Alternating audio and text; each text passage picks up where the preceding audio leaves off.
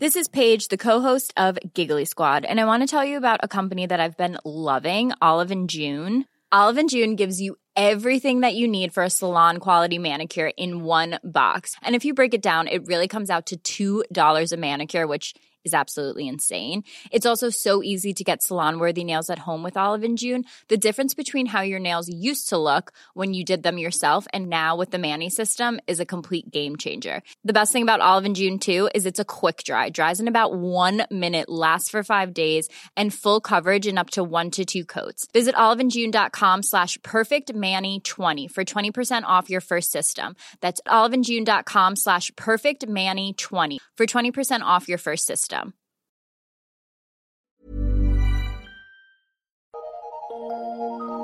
Eu sou Mario Persona e essas são as respostas que eu dei aos que me perguntaram sobre a Bíblia.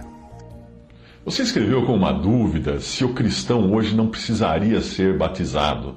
E isso foi porque você leu um texto e que o autor ensina esse tipo de coisa. Mas o autor do texto que você enviou, até a cópia para mim, está totalmente equivocado quando ele fala do batismo como algo que já não seria necessário para o cristão. O batismo continua, sim, a fazer parte das ordenanças que o cristão deve guardar. Ao afirmar que o batismo não faz parte, citando agora o, seu, o texto que você enviou, o batismo não faz parte do programa de Deus para o seu povo hoje, o corpo de Cristo. Ao afirmar isso, fica claro que o autor do texto não entende a diferença entre o corpo de Cristo e a casa de Deus, entre as coisas que são para o céu e as coisas que são para a terra.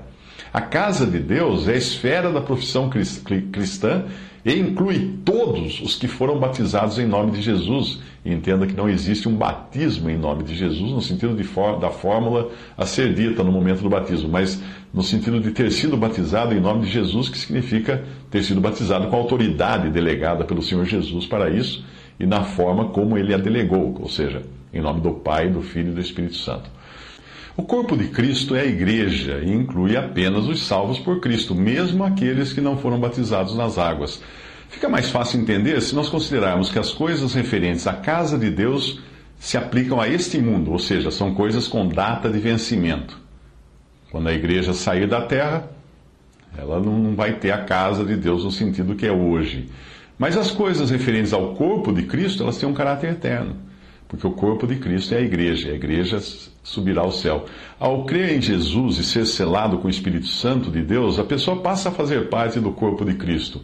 Ao ser batizada nas águas, ela passa a fazer parte da casa de Deus e a levar neste mundo a responsabilidade do nome ao qual ela foi associada, ou seja, Jesus, mesmo que não, não, não tenha sido genuinamente convertida. Tendo em mente a, dif- a diferença entre a casa de Deus e o corpo de Cristo, eu vou aproveitar um texto sobre o batismo que eu traduzi do Morris New and Concise Bible Dictionary. É uma excelente fonte de, re- de referência esse dicionário bíblico, porque ele contém a sã doutrina, ele está em inglês e ele pode ser acessado na, na web. Você pode procurar por uh, Concise Bible Dictionary, que você vai encontrar. Vamos às definições que ele traz. Batismo. A palavra batismo vem do grego e significa mergulhar, lavar, etcétera. A ordenança do batismo, então. Batismo no judaísmo, em Hebreus seis, versículo dois, uh, os cristãos hebreus foram exortados a deixar a doutrina de batismos, porque era a doutrina de batismos do judaísmo. E em Hebreus nove, dez, nós lemos de várias abluções ou purificações, Uh, isso seguido depois de impostas até o tempo da correção, época que é identificada com a frase vindo Cristo, que segue a seguir no texto, que vem a seguir no texto. Isso demonstra que os batismos mencionados ali, nessa passagem de Hebreus, faziam parte do ritual judaico, no qual existiam vários banhos e lavagens, mas nenhuma dessas coisas tinha a ver com o batismo do Novo Testamento, o qual é uma ordenança de iniciação que coloca o batizado em uma nova posição. O Mar Vermelho, primeira Coríntios dez, dois, era uma figura, de, era uma figura disto, desse, desse batismo. Os cristãos judeus estavam sendo exortados a abandonar os ritos judaicos de purificação, ali no, na carta aos Hebreus, os quais não deviam ser novamente colocados como fundamento.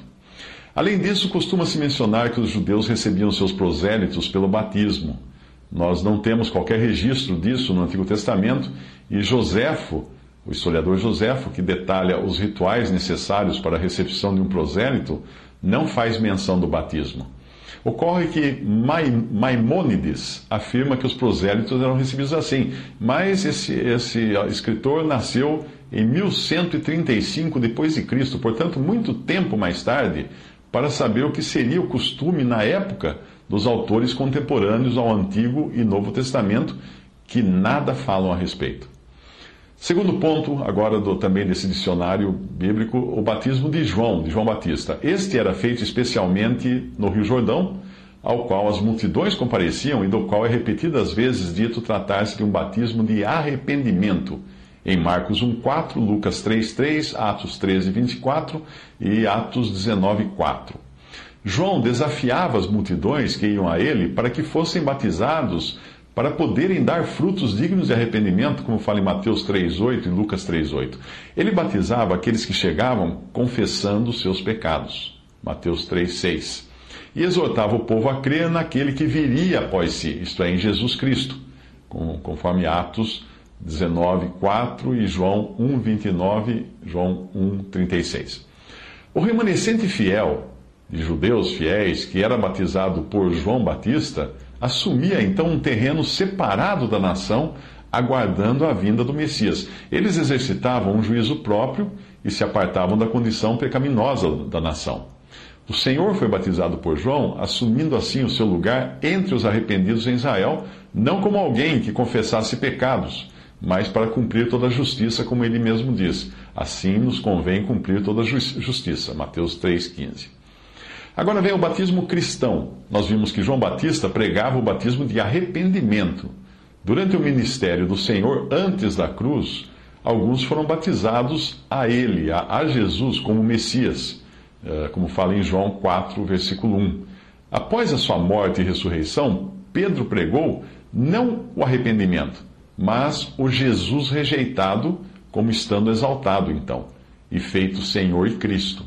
Quando as pessoas eram tocadas nos seus corações, ele dizia a elas, arrependei-vos, etcétera. Mas o batismo era para a remissão dos pecados, porque a obra agora tinha sido completa na sua totalidade.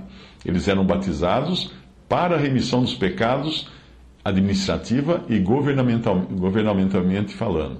Atos dois, trinta e oito. Romanos seis, três e quatro dá o significado do batismo cristão para os santos que muito tempo antes tinham sido batizados. Ele fala da morte de Cristo, aquele que é sem pecado, como sendo morte para o pecado e para a condição em que o homem estava. E tira conclusões disso para nós, considerando que ele ressuscitou. Eles foram batizados em sua morte, isto é, são participantes dela. Eles estão vivos para Deus em Cristo ressuscitado e, consequentemente, também vivos para ele ressuscitado e não para a lei. E por isso o pecado não devia mais reinar, mas nesses versículos não aparece a ressurreição com ele. O batismo é prefigurado pela passagem de Israel através do Mar Vermelho e não pelo cruzar do Rio Jordão, embora a ressurreição seja acrescentada em Colossenses dois, doze, como tendo os pecados sido deixados para trás. Lá diz, perdoando-vos todas as ofensas. Trata-se de algo individual e da recepção da pessoa à profissão cristã. Um só Senhor, uma só fé, um só batismo. Em Colossenses, o significado do batismo é mais aprofundado do que em Romanos, mas ele está sempre conectado a um status aqui na terra, e não com os privilégios celestiais. Nesse sentido, o batismo salva. Nesse sentido, o batismo salva, como fala em primeira Pedro três, vinte e um. Somos por ele purificados de nossos pecados, como fala em Atos vinte e dois, dezesseis. Passamos pela morte através dele, do batismo, em Colossenses e, e também em Colossenses dois, doze. É acrescentado que ressuscitamos nele. Portanto, algo também individual. A igreja, como tal, nunca passou pela morte, estando a sua própria origem na ressurreição de Cristo. Colossenses um, dezoito trata-se do primogênito na nova criação. Fica claro que o batismo, apesar de um certo sentido colocar o batizado em um status de ressurreição, tendo em Cristo nossa vida, nunca nos tira da terra, mas nos coloca sob a responsabilidade cristã, enquanto estamos aqui no mundo, em conformidade com a novidade de vida, ou em novidade de vida. Em primeira Coríntios dez, de um a seis, há uma advertência. eles foram batizados, etcétera, mas Deus não se agradou da maior parte deles. Uma mera posição sacramental, como é o batismo, não é suficiente. Nós devemos ficar fundados e firmes na fé, como fala Colossenses um, vinte e três. Como batizados, nós somos chamados a andar neste mundo como mortos e ressuscitados, como se andássemos em um deserto. Trata-se da expressão da parte externa e visível da igreja na sua profissão de fé. Um só Senhor, uma só fé, um só batismo. No batismo, nós recebemos uma boa consciência pela ressurreição, como fala primeira Pedro três, vinte e um. Nós lavamos nele os nossos pecados, confessando o nome do Senhor, como diz Atos vinte e dois, dezesseis. Somos recebidos por meio dele, por meio do batismo, no lugar de responsabilidade do povo de Deus nesse mundo. Com Pedro, nós vemos o batismo cristão mais conectado com o reino dos céus, conforme Mateus dezesseis, dezenove, Atos dois, trinta e oito e Atos dez, quarenta e oito. Porém, com Paulo, o batismo estava conectado com a casa de Deus, quando ele mencionava a casa de Deus. Paulo tinha uma nova comissão. Ao contrário de Pedro, Paulo não é encontrado ministrando no meio de um povo conhecido que possuía promessas, chamando almas para fora desse povo ao arrependimento, para que pudessem receber a remissão e fossem separados daquela geração. Paulo, por sua vez, assume o homem como homem, sem desconsiderar os judeus, e o leva à presença de Deus na luz. Para os gentios, tratava-se de uma condição completamente nova de ressurreição, mesmo no que diz respeito ao testemunho, e não meramente de uma boa consciência através da ressurreição. E o batismo, que concede um status fundamentado na ressurreição, enquanto ainda neste mundo, não faz parte do testemunho de Paulo, exceto no que diz respeito à comissão uh, dada em João vinte, vinte e um a vinte e três. E o próprio Paulo nos diz que ele não foi enviado a batizar.